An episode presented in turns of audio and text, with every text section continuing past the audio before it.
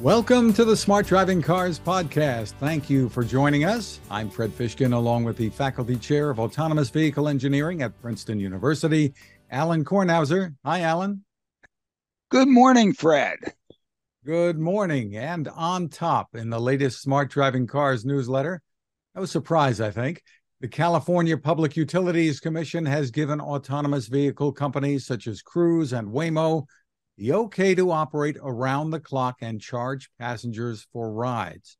I think all of our listeners and viewers should read your comments and then read the statement you submitted in writing to the PUC.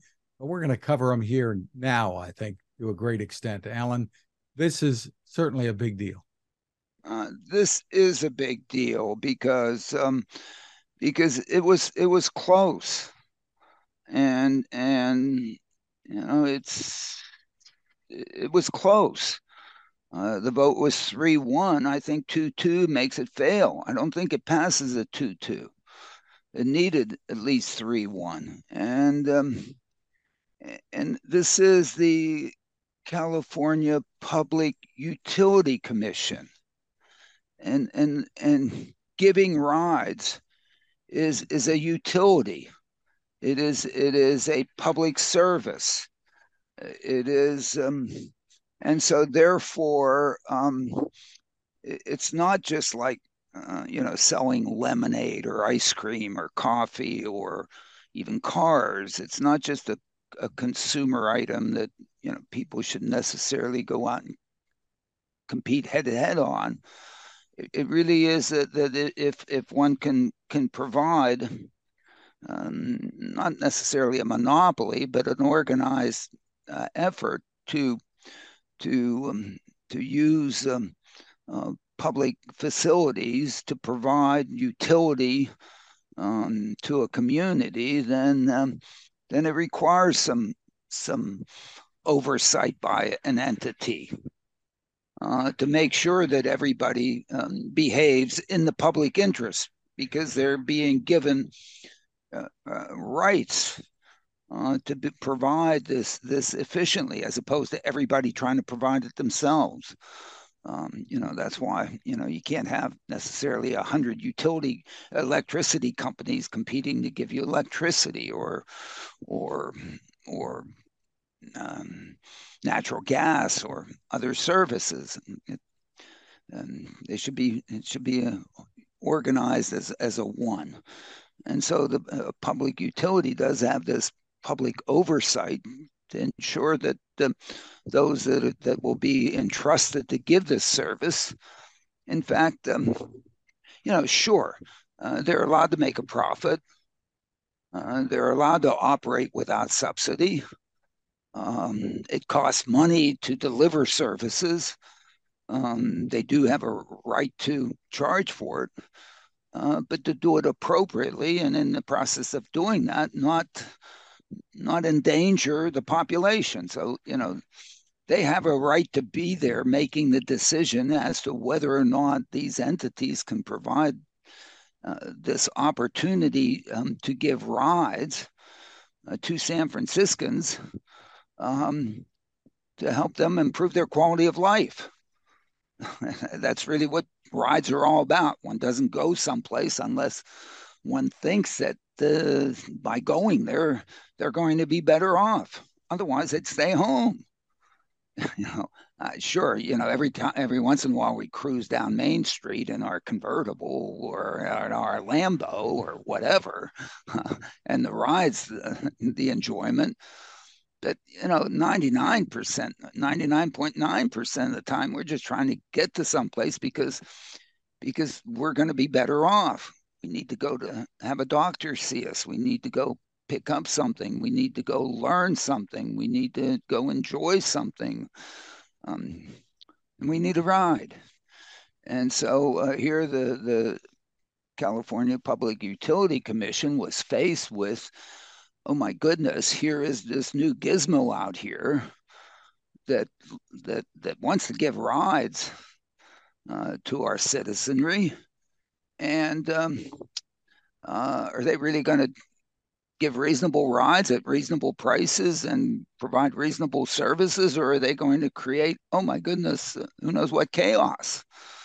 And so, yes, it's it's a tough question and a tough deliberation, and um, they've deliberated. And of course, I guess I'm I'm really pleased personally. I hey, I don't live in San Francisco. I go there as rarely as possible. um, I'm happy for them. I got, I think they're I think San Franciscans are going to be better off, have a better quality of life as a whole because of this. Um, but that's that's my personal opinion.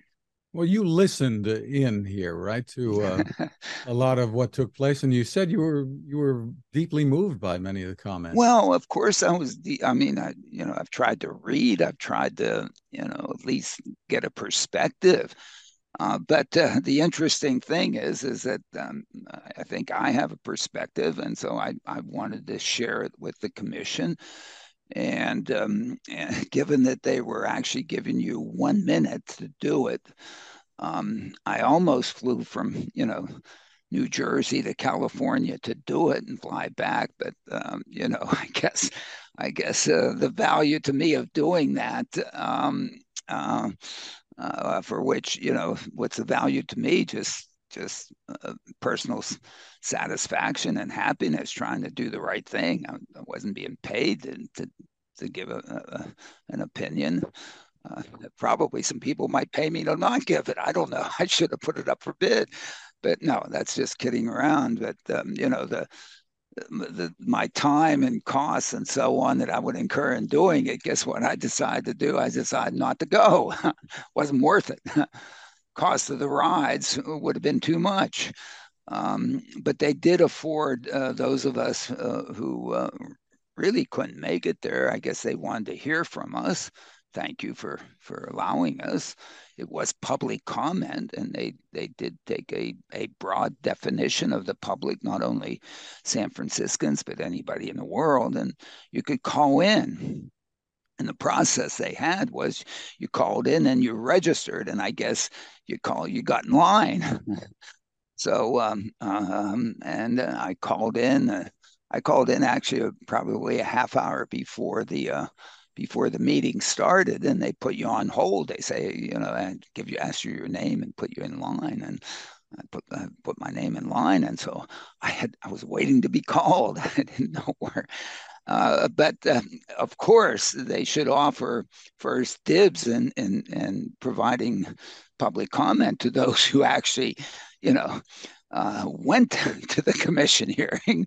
Uh, those of us who are coming in by phone, you know, hey, getting them back the line. That, that's okay, uh, of course.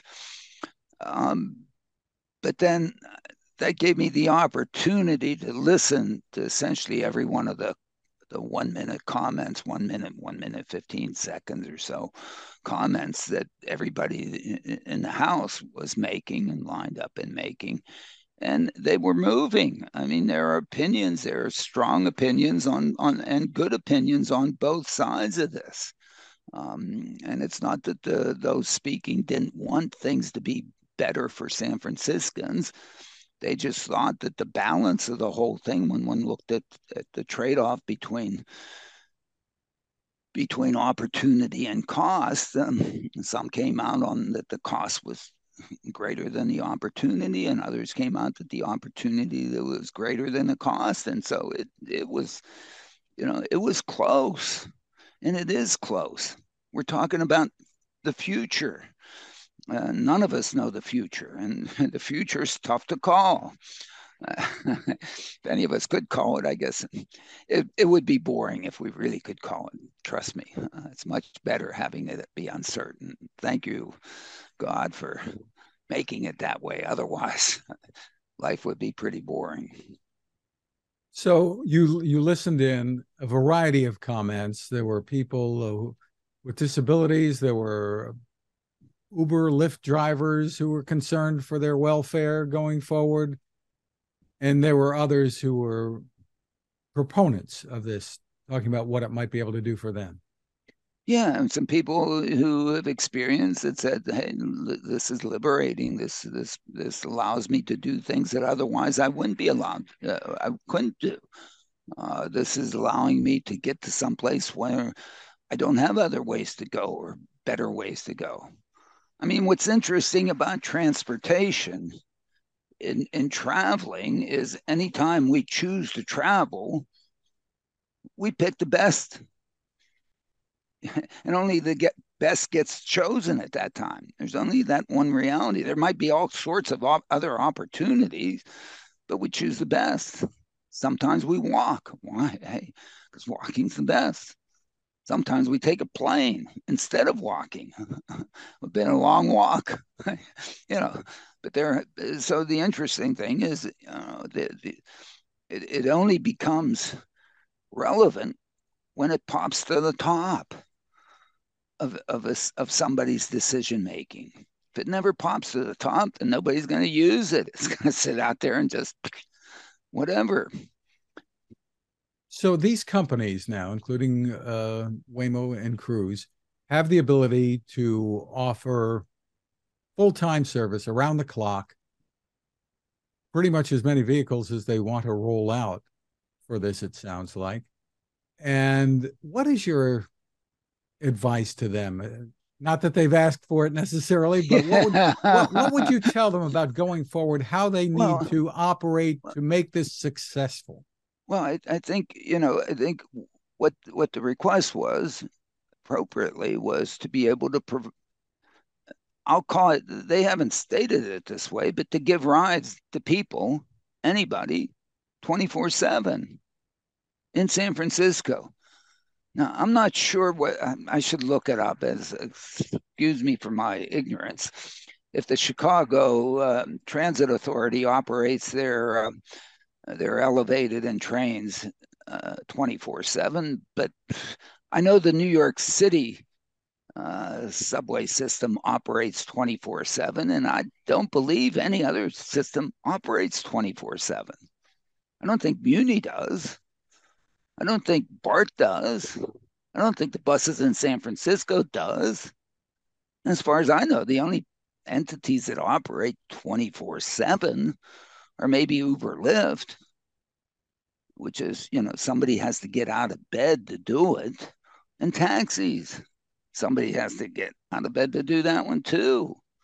And so that, you know, all of a sudden having some some entity out there who says, hey, you know, some people need some rides also at night. I mean, when, when Cruise first started, they said they were going to give rides between midnight and 5 a.m. or whatever it was, overnight, whatever the hours was. Everybody, oh, they're only operating when it's easy. They can't do it during the day. My goodness, they're operating when really nobody else is out there and, and, and, and trying to f- uh, fill a need not not hey, maybe San Francisco doesn't want to become a 24 hour city but every once in a while at night, some people need a ride. They can't give themselves a ride. And here, you know, Cruise was saying, hey, pick us. We'll give you a ride.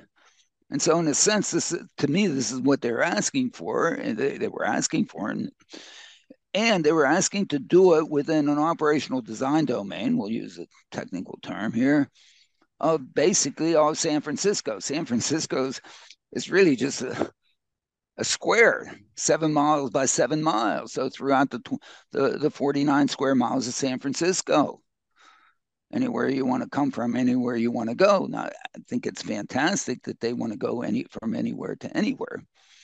I might suggest some different ways to operate so that they're they people can more readily use them and more people can use them and and i think what i'd like to do is i you know i i, I prepared um, i got to say a minute summary of it uh, during the the the te- the the, the um, um, the session when my name was called uh, uh, from the from the phone lines, but I, I think I'd like to really go through what my four minute version was that I'd submitted in writing uh, to the to the commission because I think it, in, uh, it, it sort of embodies kind of where I happen to stand for whatever uh, interest there is in that uh, on this matter.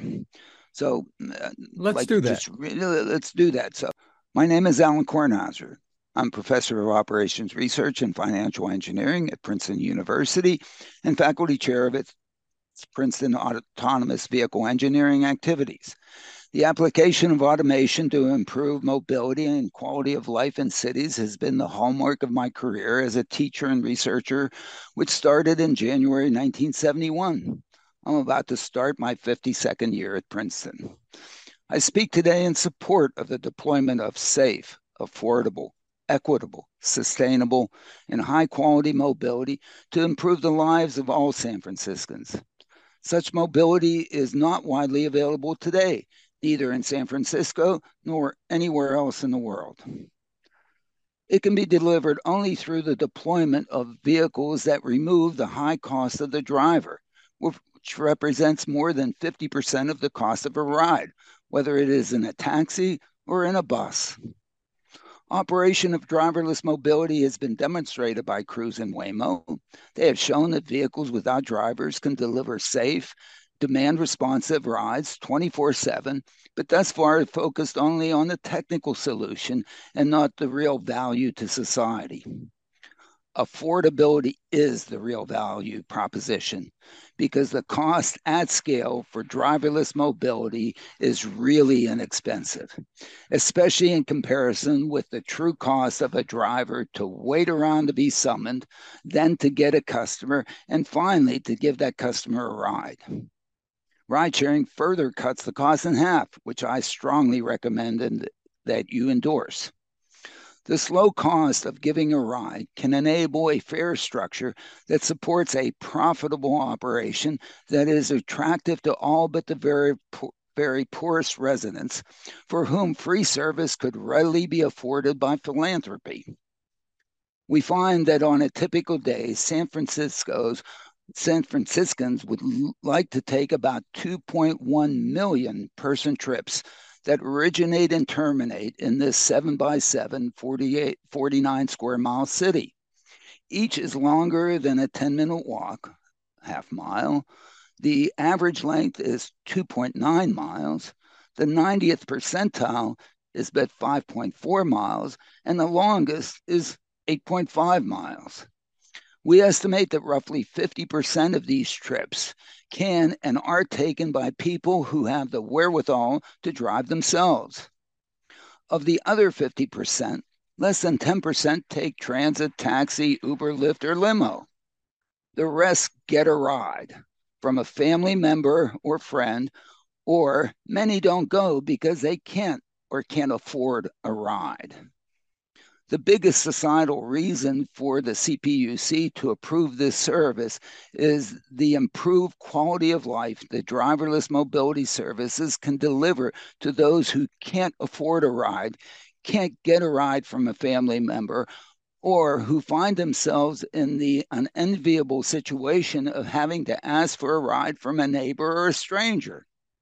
We believe that a well managed fleet serving these customers can achieve vehicle productivities of 100 person trips per day per vehicle with average vehicle occupancies of 2.0, a total cost of under 85 cents per person trip mile, and a break even fare without subsidy of $2.43 per person trip.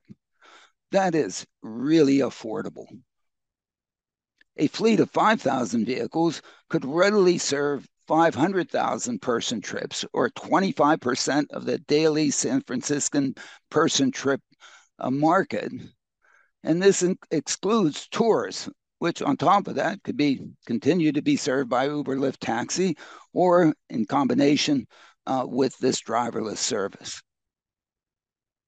With respect to impact on labor, by far the largest elimination of driving by humans is to the family and friends of those who gave most of the rides that would switch to this service.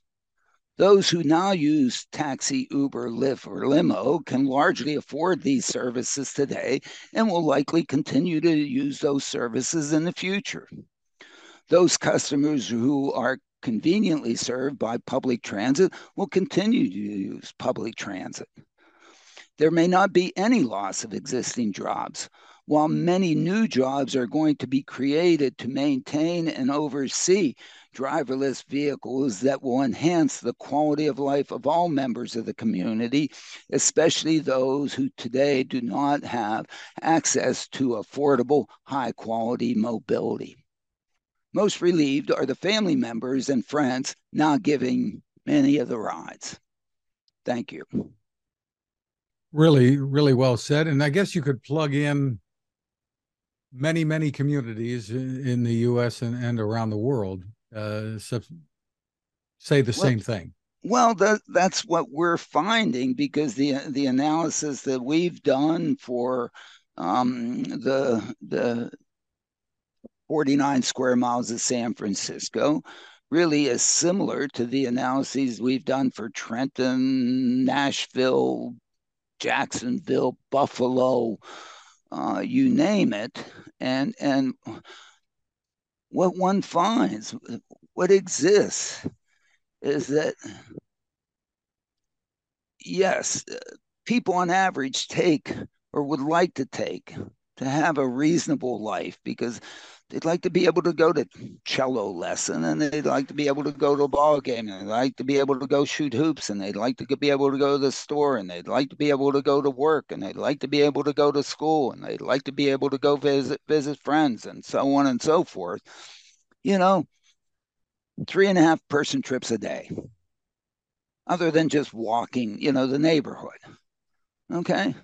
Those trips you know the what the lifestyle that exists in the U.S. and really certainly much of the Western world, and I think much of the world is is similar.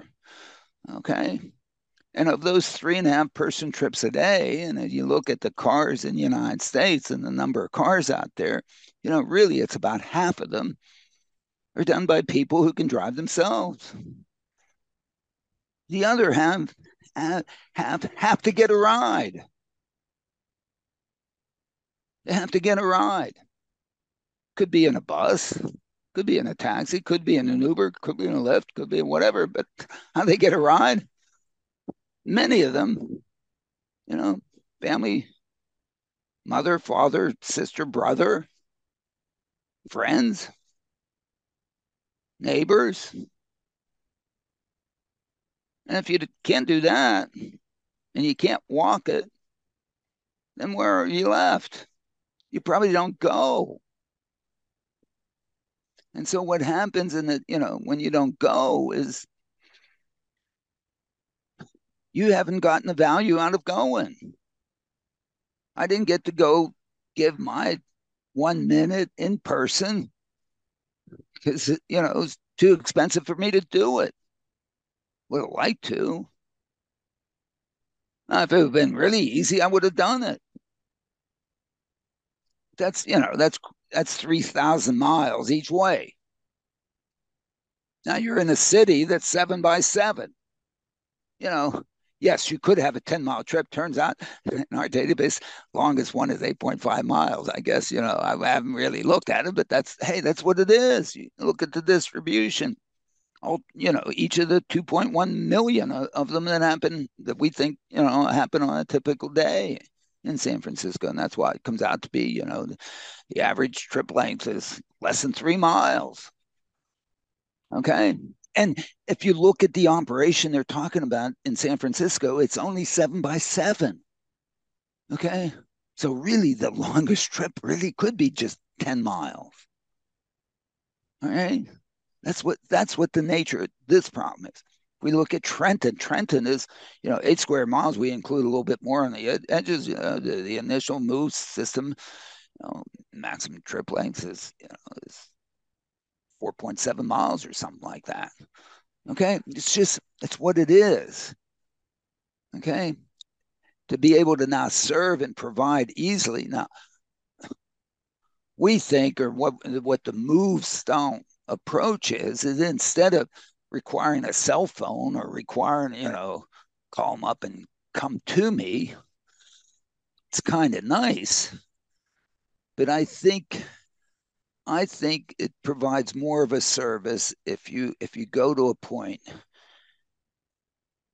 that's not far away to be able to get the service and then it, it being able to take you and then you do the final pieces yourself. Why? Because that's going to allow some ride sharing. And that's where the ride sharing, the average vehicle occupancy of two comes in for San Francisco. Not that you have a whole, you know, 53 people in a bus. Just get an average vehicle occupancy in two of two. But by people sort of aggregating themselves to a location that's easy reach. But now, if, if it's going to be location to location type of service, you don't need a cell phone. What do you need a cell phone for? What do you need that for? What do you need any of that for? You want to go, you walk, it's on demand. You don't have to schedule it. Vehicle's waiting there. Or easily comes readily when you need it. Nothing. Again, uh, I'm, I take the elevator analogy of this thing and put it, you know, spatially in the in the seven by seven. And if we, you know, sort of the, the, the rule of thumb that we kind of use is a kiosk or whatever hub, whatever you want to call it, bus stop, driverless vehicle stop, whatever you want, you know, probably serves something like a quarter square mile. Why? Because you know, it's, if it's if it was in the center, every point is is within within a five minute walk, which might be you know a nice comfortable walk. That's the max. A lot of others are, might, are even closer, and so it's easy to get to, and it's just there. And my goodness, you know, Uber, uh, Uber, Cruise, and Waymo are going to know you as a customer because because the people that are going to end up using this are going to be people not not one and done's. They're going to be people that use you maybe not every day or maybe a couple of times a day. They're going to know you. Now you might not you know be a fan of face recognition but they'll recognize you. You walk up to a kiosk, they're going to know, hey, Fred, hi, how you doing? Where'd you like to go today? And let's say you speak who knows what. They're going to be able to interpret that. You're going to say, in whatever language you're speaking or whatever sign you want to give. And say, okay, you know, you get into vehicle, get into the gray one. I don't know, identifying characteristic of a vehicle We'll be leaving in less than five minutes. Why might they want you to wait for five minutes? Well, somebody else might show up where you're going so they, they share a ride. Oh, I can't share a ride with Fred. What's going to happen in there? Hey, they know what happens in there. they have data. They're gonna, of course. And if you misbehave in there, you know, what did some what have signs said that in in in many in many um, restaurants or whatever or place? No shoes, no shirt, no service. I would think that Public Utilities Commission would allow them to put that on on the window or be that terms of engagement. No shoes, no shirt, no service you misbehave in this. Maybe we'll let you do it once and then we'll put it, you know, not twice. See ya. Okay. Why? Well, why do we have to treat people like this? Well, we unfortunately have to. If you look, the 40,000 that we kill every year on the highways, guess what?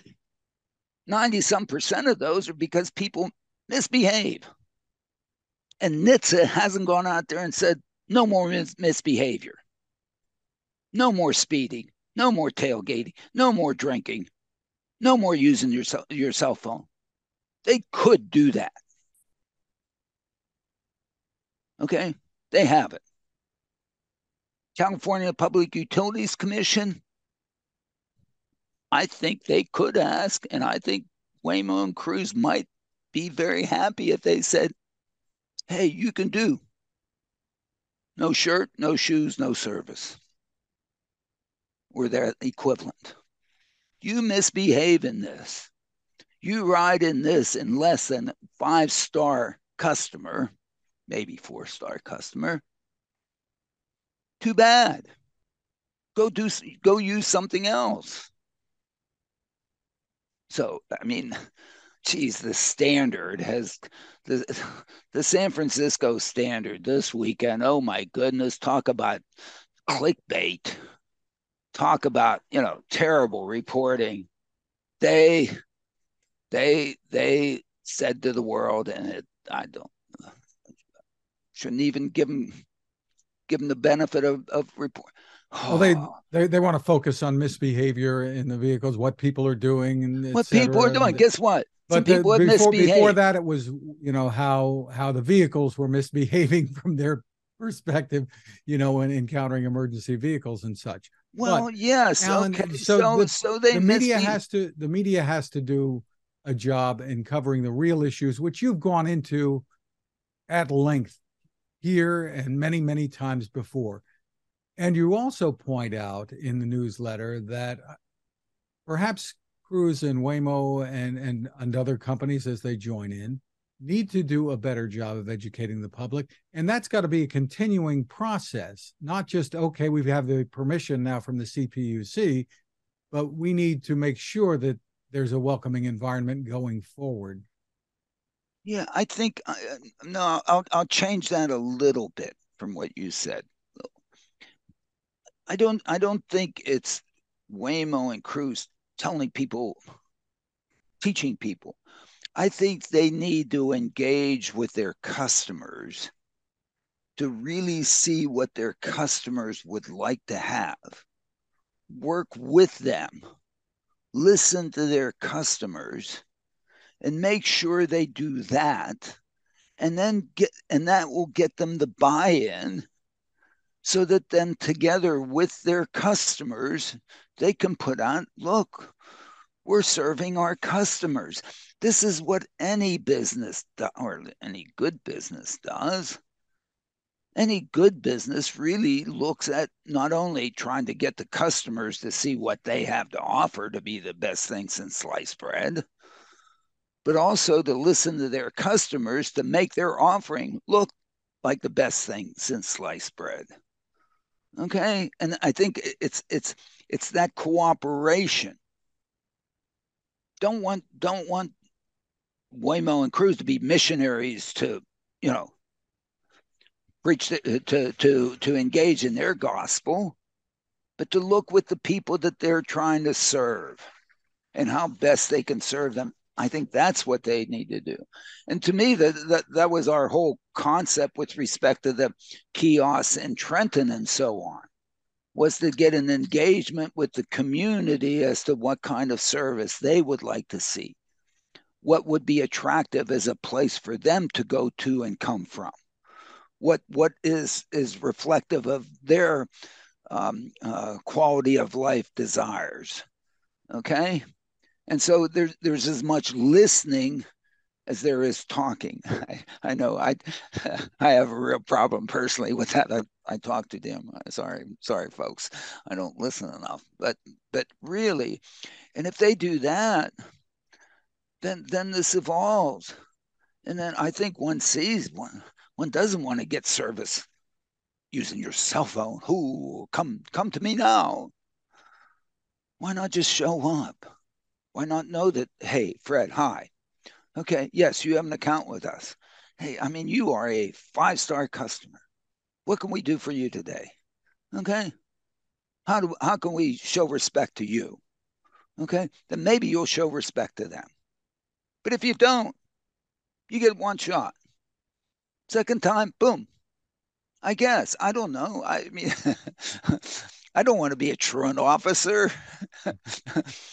but in a sense, you know, the, all the stuff that's in the standard today or, or yesterday about all this stuff, tell us something that we didn't know. Well, people, there, there, there, will, there will be many stories, Alain, about how people's lives have been changed for the better. Absolutely. Because of this, that, well, that, are, wor- that are so. very worthy of telling. Eh, look, what what's motivated me and and motivated us is you know going down to the Trenton Soup Kitchen at 10:30 on a Monday morning. You know, sitting there and listening to a recruiter from from the, the Robbinsville Amazon facility trying to recruit uh, people coming to the soup kitchen for lunch to come to work there. And and you know, people who really could use a, a 15 or 17 or 20 dollar an hour job would change their lives. Okay? And and why why don't they take these jobs? Because they can't get there reliably. And Amazon might hire them and all of a sudden, you know, who knows when they're punching in. And you might say, well, you know, Amazon should accommodate people who can't punch in on time and be reliable, and they should just use them and put up with it. Okay, yes, maybe, but they, you know, they've got a, if they don't run a well-honed operation, they're they're going to fail. So they need people to show up on time. You don't show up on time, you have to fire them. And my goodness, why aren't they showing up on time? Well, oh my goodness, they've got to catch a, a 5:37 a.m. New uh, New Jersey Transit bus to the end of the line, and they catch a shuttle and so on. And if they miss that or whatever, and it takes them what would what would be a 12 minute trip would takes them takes them an hour plus. Uh, I mean, it's like, are you kidding? And you and and now guess what? San Francisco is going to have the opportunity to do have anybody who lives within the 49 square miles who needs to go to a job within the 49 square miles is going to have, even if they did a kiosk type of situation, less than a five minute walk to, five minute walk from, ride to get between the places. That's what they're going to have available to them. That's essentially as good as the guy with his Lambo. Wow. And what's it going to cost? What do we say? Uh, 85 cents a person trip or 85 cents of 85 cent a person mile on average or on average if you charge a fare of uh, whatever it was 243 for the ones short as well as the long ones, $2.43. So basically, for five bucks a day, they can get their mobility to go out and earn over eight hours 20, 15 to 20 bucks an hour. Geez, Amazon might even pick up the tab for that, which in fact is a real opportunity Amazon should probably if Amazon picked up the tab of $2.43 a ride for each one of its workers, they could probably reduce the amount of parking spaces they have to provide for those people to come to work there. And probably if you went through the numbers, they might end up being ahead. I don't know. I'd have to go through the number, but it certainly wouldn't cost them much. And that's why in my testimony, I said for those who really can't afford the 243, I there must be a, philanthropist in how rich is San Francisco? There's got to be a philanthropist that says, hey, I'll pay for that. That's so cheap for somebody to have a high quality ride. I mean, if if the San Francisco, if Muni goes in there and looks at what the subsidy is per person trip on their on their system, huh, I don't know what that number is. I'm sure somebody will write into me. I hope. Let, let me know. I'd like to know what the number is. Uh, my, uh, I'll take an over under a 243, and I'll take the under. I mean, I'll take the. Uh, I'll take the. Wait, what, which one do I want to take? I'll, I'll bet it's not under. That's what I want to say. Never this is like the Price is Right. Okay. yeah, it's like the Price is Right. I'm trying to. Yes, right. I bet it's greater than 243. Meanwhile, Alain, uh, threw this one in. The Arizona Republic reports that Cruise is expanding its coverage in the Phoenix area, creating a service area of 100 square miles, including portions of Chandler, Tempe, Scottsdale, and Phoenix. The rides now are, are open to testers who've registered and they're free, but obviously the plans are to do this paid kind of service. Well, the, the, the rides can't be free. I mean, come on. This is just during testing. Right. Well, uh, fine. It's fine for testing, and it's fine free for testing. But look, if it, if it, it if the price is is free, guess what the value is? Zero. Okay. Most it's not free a sustainable goods. business model. It's either. not a sustainable. it's not going to be around. You can't. You can't. You know. Okay. I'm gonna. I'm gonna be able to get to work for the next three weeks during the demonstration. Then what do I do? Okay. So talk to me about then what do I do? And yes, it's nice to be able to go anywhere. Okay. But in fact, if you look at that area, people don't go from anywhere to anywhere. There are concentrations on those. And again, you know, to me, the the ride hailing model is is not the right model. Okay, it is the right model for those uh, for those who you know who already have too much mobility oppor- opportunity. Okay, for those for those that don't, then you know it's just too cumbersome. I go I go into a tall building uh, to use the elevator. It doesn't ask me to pull out my cell phone. It welcomes everybody who can show up. Plus, you know the real one of the real attributes of having a, a place for this is that you know at least Cruise is out there design designing a vehicle, the origin vehicle. It has a floor height. You could make the curb so that it matches it perfectly. So that the then the issue of wheelchair accessibility or accessibility by the visually impaired is like not trivial, but much easier. You know, on the middle of the road, going out, dropping you off here, there, whatever, who knows where. Sure, one could do it. One can't do it well. And what one's looking to do is to do it really well, to do it in a situation in which you can have vehicle productivities that are 100 person trips per vehicle per day. Why does it need to be a hundred? Well, it doesn't need to be a hundred, but it needs to be a number like that.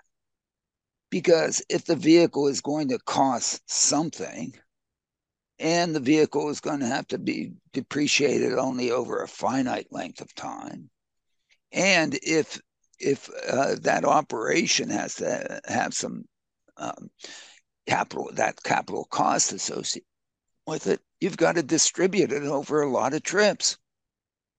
Otherwise, the cost doesn't get down to 85 cents per person mile.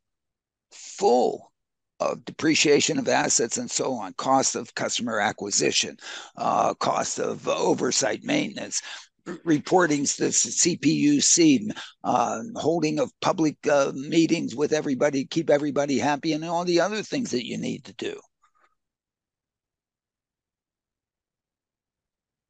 we think. It's going to be fun to to follow, and obviously we would welcome the opportunity to talk to both Cruise and Waymo as the services expand and come on and talk yeah. about uh, how it's going with the benefits, etc. Yeah, I, I think they're they're setting uh, you know they're setting themselves up to be uh, why be Uber Lyft? Uber Lyft has less than 1% of the person trips. That's not disruptive. What do you want to be, another one percenter? I don't think so. I think you want to be at least a 10 percenter, a 20 percenter, 30 percenter.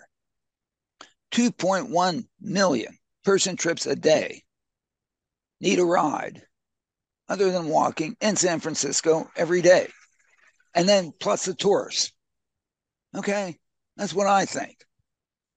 Okay. You want 1%? Go. Sure. Be Uber Lyft. Great.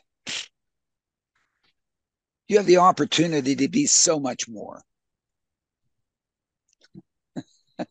they don't like me, Fred. they don't like me.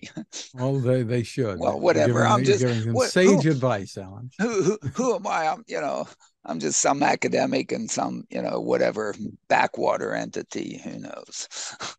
Moving along, a couple other quick headlines uh, from Bloomberg. Uh, this headline: Everyone wants to work at UPS after Teamsters deal. Uh, lots of people searching for UPS jobs after the new tentative agreement raises part-time wages to $21 an hour full-time drivers at the end of the five-year contract will make around $170,000 a year in pay and benefits. They're going to be Amazon openings because Amazon people are going to be applying to UPS. Jeez, they're going to be Princeton University professors who say, "Oh my goodness! I mean, I, I want to, I want one of those jobs." It's a, it's a pretty big deal, I suppose. Uh, and it, but of it course, is a big deal. I don't want to say they don't des- they, they deserve it. I think they deserve it, but they're going to have to work for it. Okay, I am sure that UPS is going to say, of course, we're more than happy to pay you 170k a year, but you got to earn it. And so, what they're going to do is they're going to look at the processes in which they deliver the value to their customers. And they're going to have to look at those pro- they will look at those processes and they'll say okay where can where do we can we put a human and get 170,000 bucks a year's value out of them?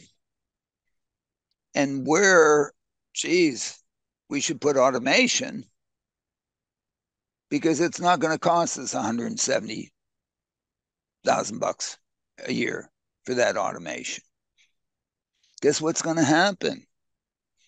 You know, I I can't imagine that they're going to go to a situation in which they have more drivers than they have now.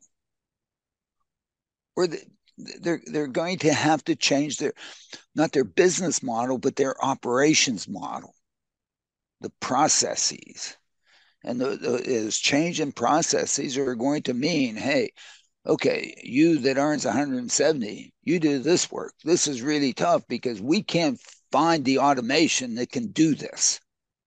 Okay. But in any place where they can find the automation that can do this, guess what they're going to do? They're going to do that. That's their that's the fiduciary responsibility to their stockholders and their responsibility to their union members is to pay them 170,000 bucks a year. Great. That's the new equilibrium. Okay? But that equilibrium, the operation at that equilibrium is likely to be different than the operation that exists today. Maybe not. But again, my the over and under or the which way I might bet. I don't bet, luckily. If I bet, I wouldn't have anything. I have very little as it is. I would have nothing because I always lose. But anyway, you get where I'm going. On the Tesla front, uh, of course, there's a, a link to the uh, latest from Rob Maurer and Tesla Daily. And you have lots to say about a report in Electrek, which is headlined New damning footage shows several Tesla vehicles on autopilot crashing into police.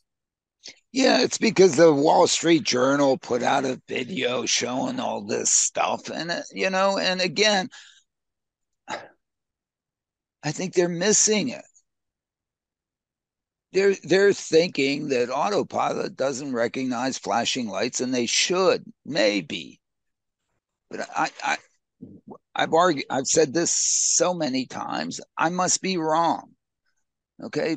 But autopilot is an advanced driver assistance system that's supposed to help the driver make it more comfortable and convenient in driving a car. It's supposed to keep it in a lane, maybe change a lane. Great. And not not drive into the rear of traffic moving ahead. I think. and I, and probably if one looks at it, it does that exceedingly well, exceedingly well. Okay, but the key is is its job is to not crash into things ahead of it that are moving.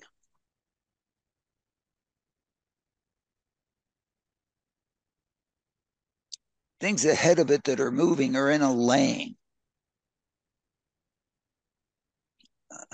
Exceedingly large percentage of the time, those those things are other vehicles, cars, bicycles, motorcycles, maybe even people moving in the lane ahead.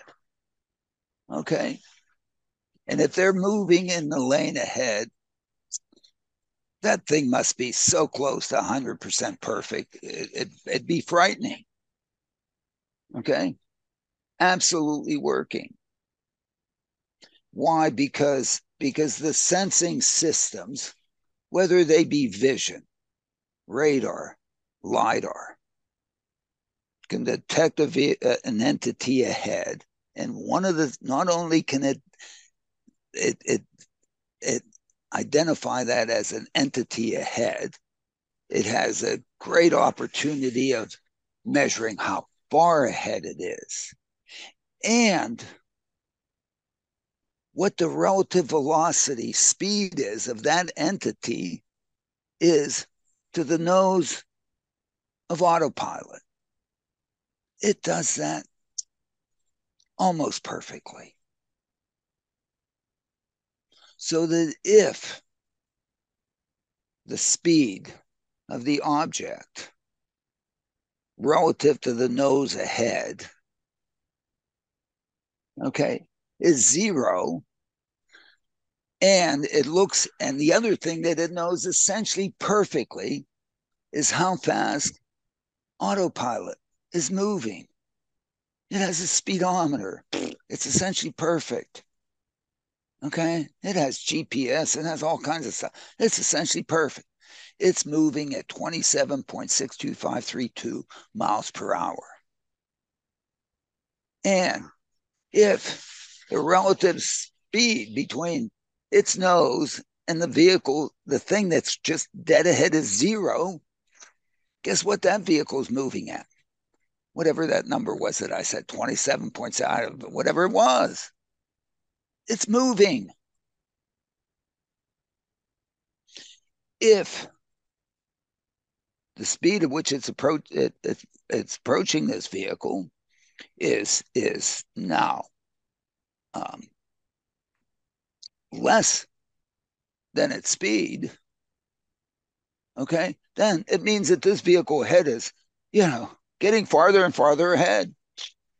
Man, don't have to worry about crashing into that sucker. It's moving away from me. If the speed at which it's approaching is now is now such that you know I'm gaining on it, who I better have to start watching out for it. Okay, I'm gaining on it.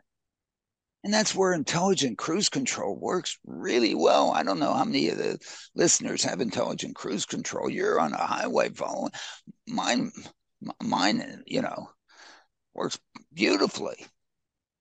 Just keeps me in. It keeps me in. You know, we're just it's beautiful. Okay. If the approach velocity is equal or essentially equal to how fast I'm going, I think all these things say, whew, whoa, how could that be? Oh my goodness. It's something that that is not is stationary ahead.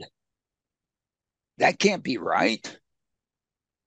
I'm on a, I'm on a roadway where vehicles move. There could be somebody heading towards me. I could be gaining on somebody. Somebody could be going faster than me. There's something dead stopped ahead. Can't be. I can pass under that or I can pass over it. Absolutely. Why? because essentially all these things that one sees when one's going down the road that are stationary ahead, guess what you can do? Pass over them or pass under them. Drive on the Pennsylvania Turnpike sometime. Oh my goodness, there must be an overpass, at least one overpass every mile on average. Guess what an overpass is? That's an object ahead that is stationary. Man, I can't start worrying about that and whether or not I brake. I came over the crest of the hill and all of a sudden I see this thing. Oh, you know, of course, I mean, look, how many other cars went ahead of me and uh, they had to have passed under, otherwise they'd be pile up, a pile up, a pile up, a pile up, a pile up. So uh, if I'm driving around bucolic Princeton with trees overhanging all the streets, guess what my system sees? Every one of those tree branches, guess what it is? It's a stationary object ahead of me. Well, you know, some truck went under there and ripped off the rip, rip, ripped off the leaves, you know, six months ago. I can pass under that. If I'm on a roadway and the roadway curves and there are there's there's a guardrail on the side. Guess what that guardrail looks like at the curb? Stationary object dead ahead of me. I'm going to turn before I get there. Forget about it. The, the, the pain on the road is going to have me turn. Forget about it.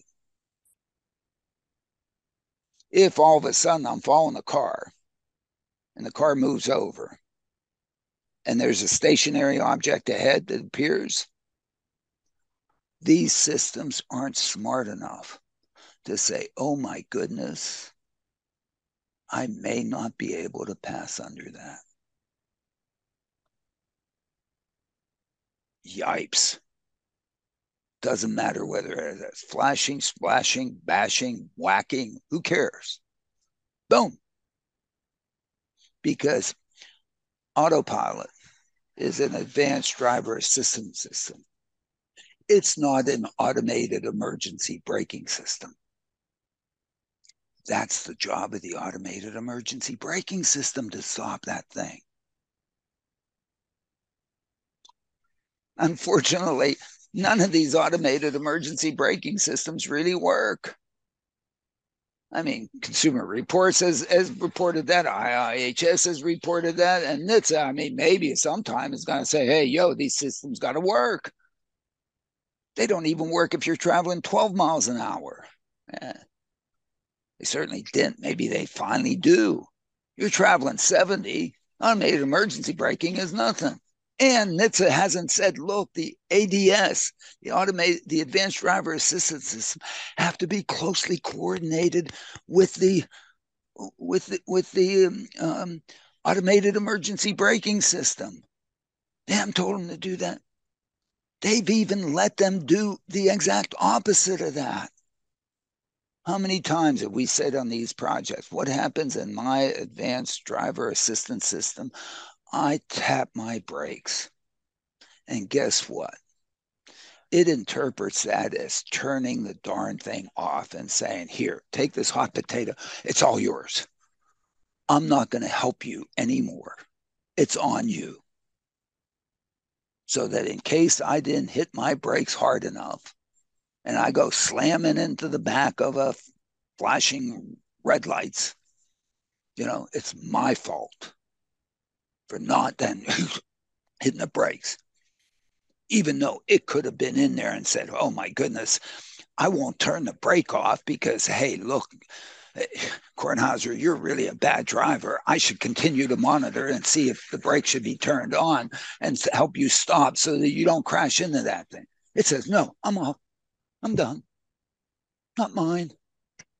Are you kidding? Me tapping my brakes signal signals to you that you shouldn't help me brake anymore? Me tapping my brakes tells you I don't want to accelerate anymore. It indicates that I'm still interested in decelerating. And if I'm not decelerating enough, please help me. That's what it says. And I'm tired of the Society of Automotive Engineering saying, "Oh no, no, you you tapped the brakes. You said I want to do it." So you know, one of these guys who's drunk, guess not, not paying attention, which he's supposed to. Guess what? He, you know, I don't know if he tapped the brakes or not, but you know, he wasn't alert to, hey, I'm hitting the brakes. So now all of a sudden it's autopilot's fault. What? Are you kidding me?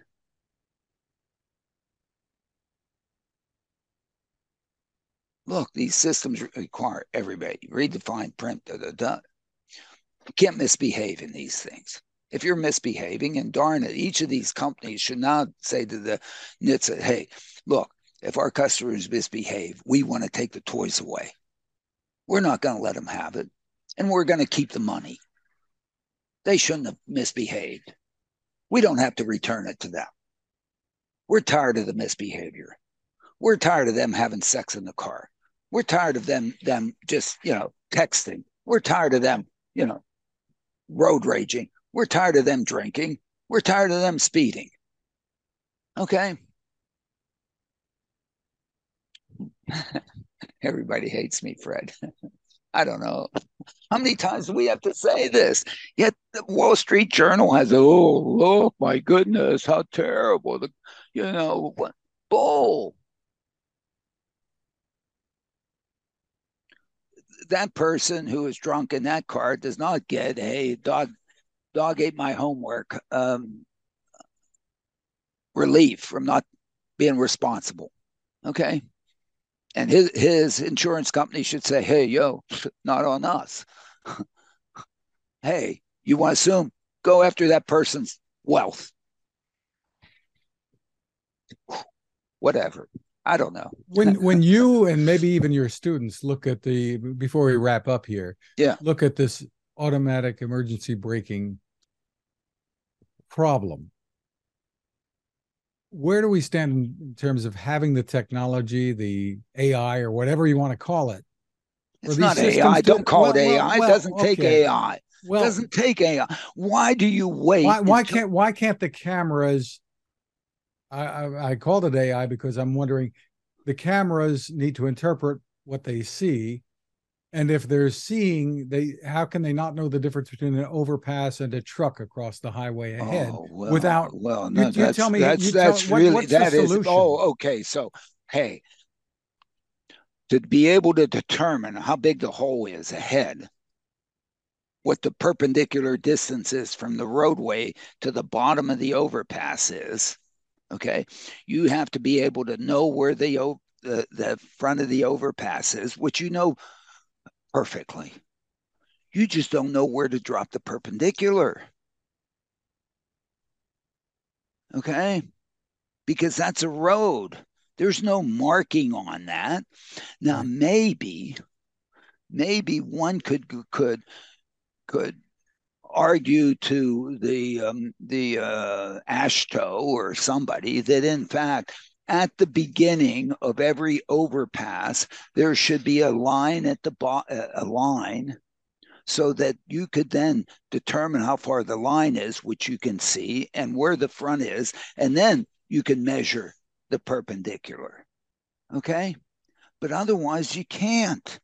The optical illusion, what, and LIDAR can't do it either, I don't believe measure how big the hole is. And radar bounces under things and bounces back. So you've got to deal that with that. So it is really hard, I think, to be able to determine what whether or not you can.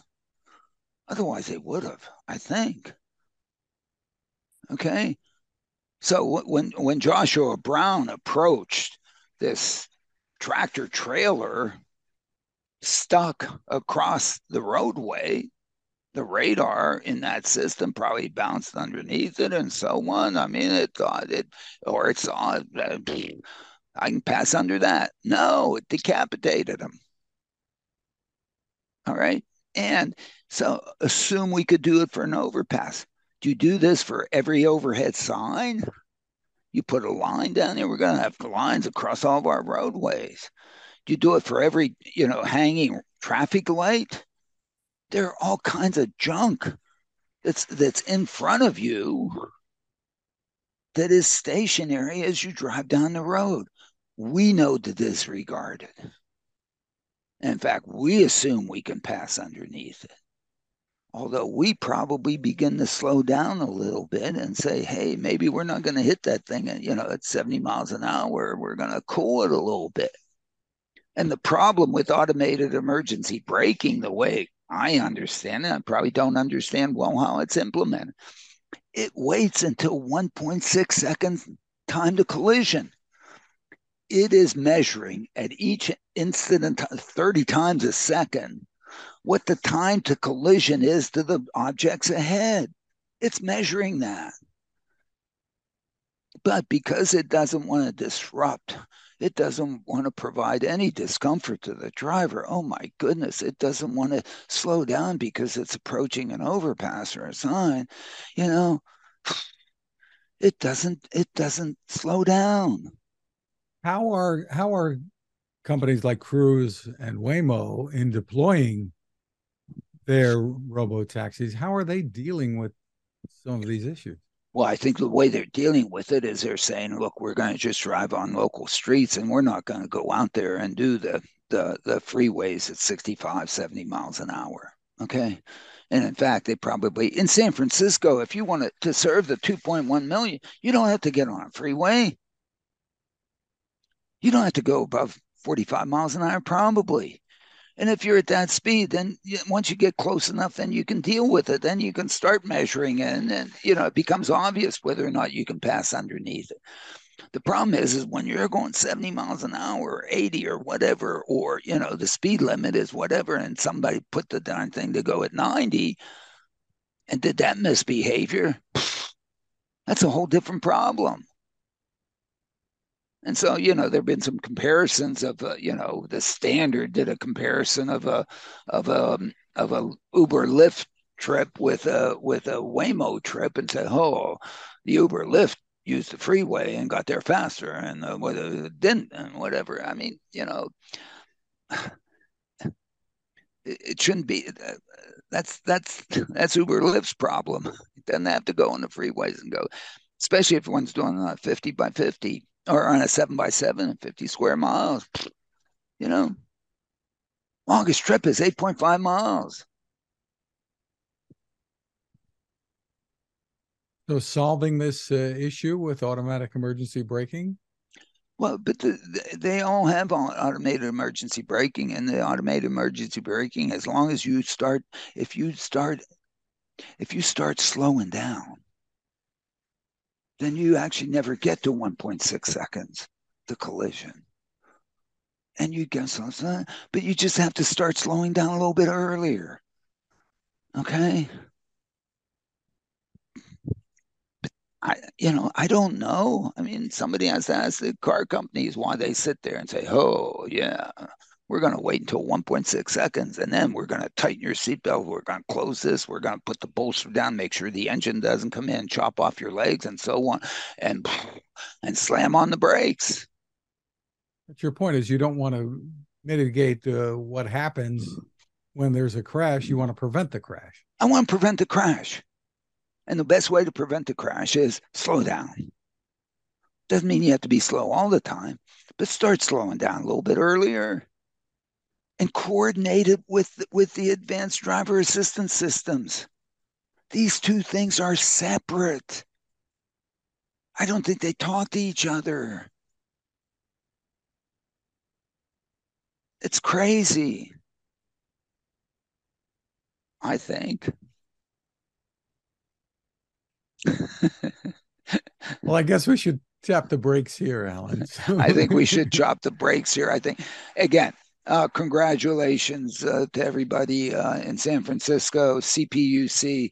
You had a tough job. It's not easy. Uh, thank you for your deliberation. um, I appreciate that personally for whatever it's worth. That I think you made the right choice. I think you're going to be happy you made it. And of course, uh, Cruise and Waymo make sure that they do end up feeling they're happy to do it. Don't abuse it. Terrific. And of course, you, I, am sure you won't. Okay. And we want to remind people they can uh, find the, the, full comments in the, in the latest newsletter at right. smartdrivingcar.com. That's where you can find us. You can also find us on whatever podcast service you prefer Spotify, TuneIn, Amazon, Apple, Google's, SoundCloud. You can get your smart speaker to play us too. You can find my tech reports at techstination.com. I'm Fred Fishkin along with Alain Kornhauser. Thanks for listening or watching. Please continue to stay safe. Thank you.